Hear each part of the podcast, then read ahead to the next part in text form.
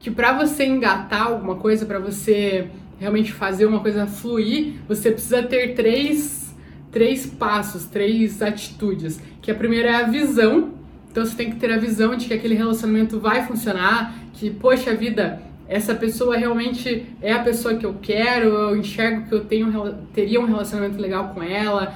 É, atende às minhas expectativas, então você ter a visão de que um relacionamento com aquela pessoa seria legal. Aí o segundo passo é a coragem, então a coragem de assumir, você viu que a pessoa é legal, mas você também tem que ter a coragem de assumir um, um compromisso com ela. Não adianta assim, ah, essa pessoa é maravilhosa, tal, é, seria ótimo namorar com ela, mas não ter a coragem de assumir o compromisso.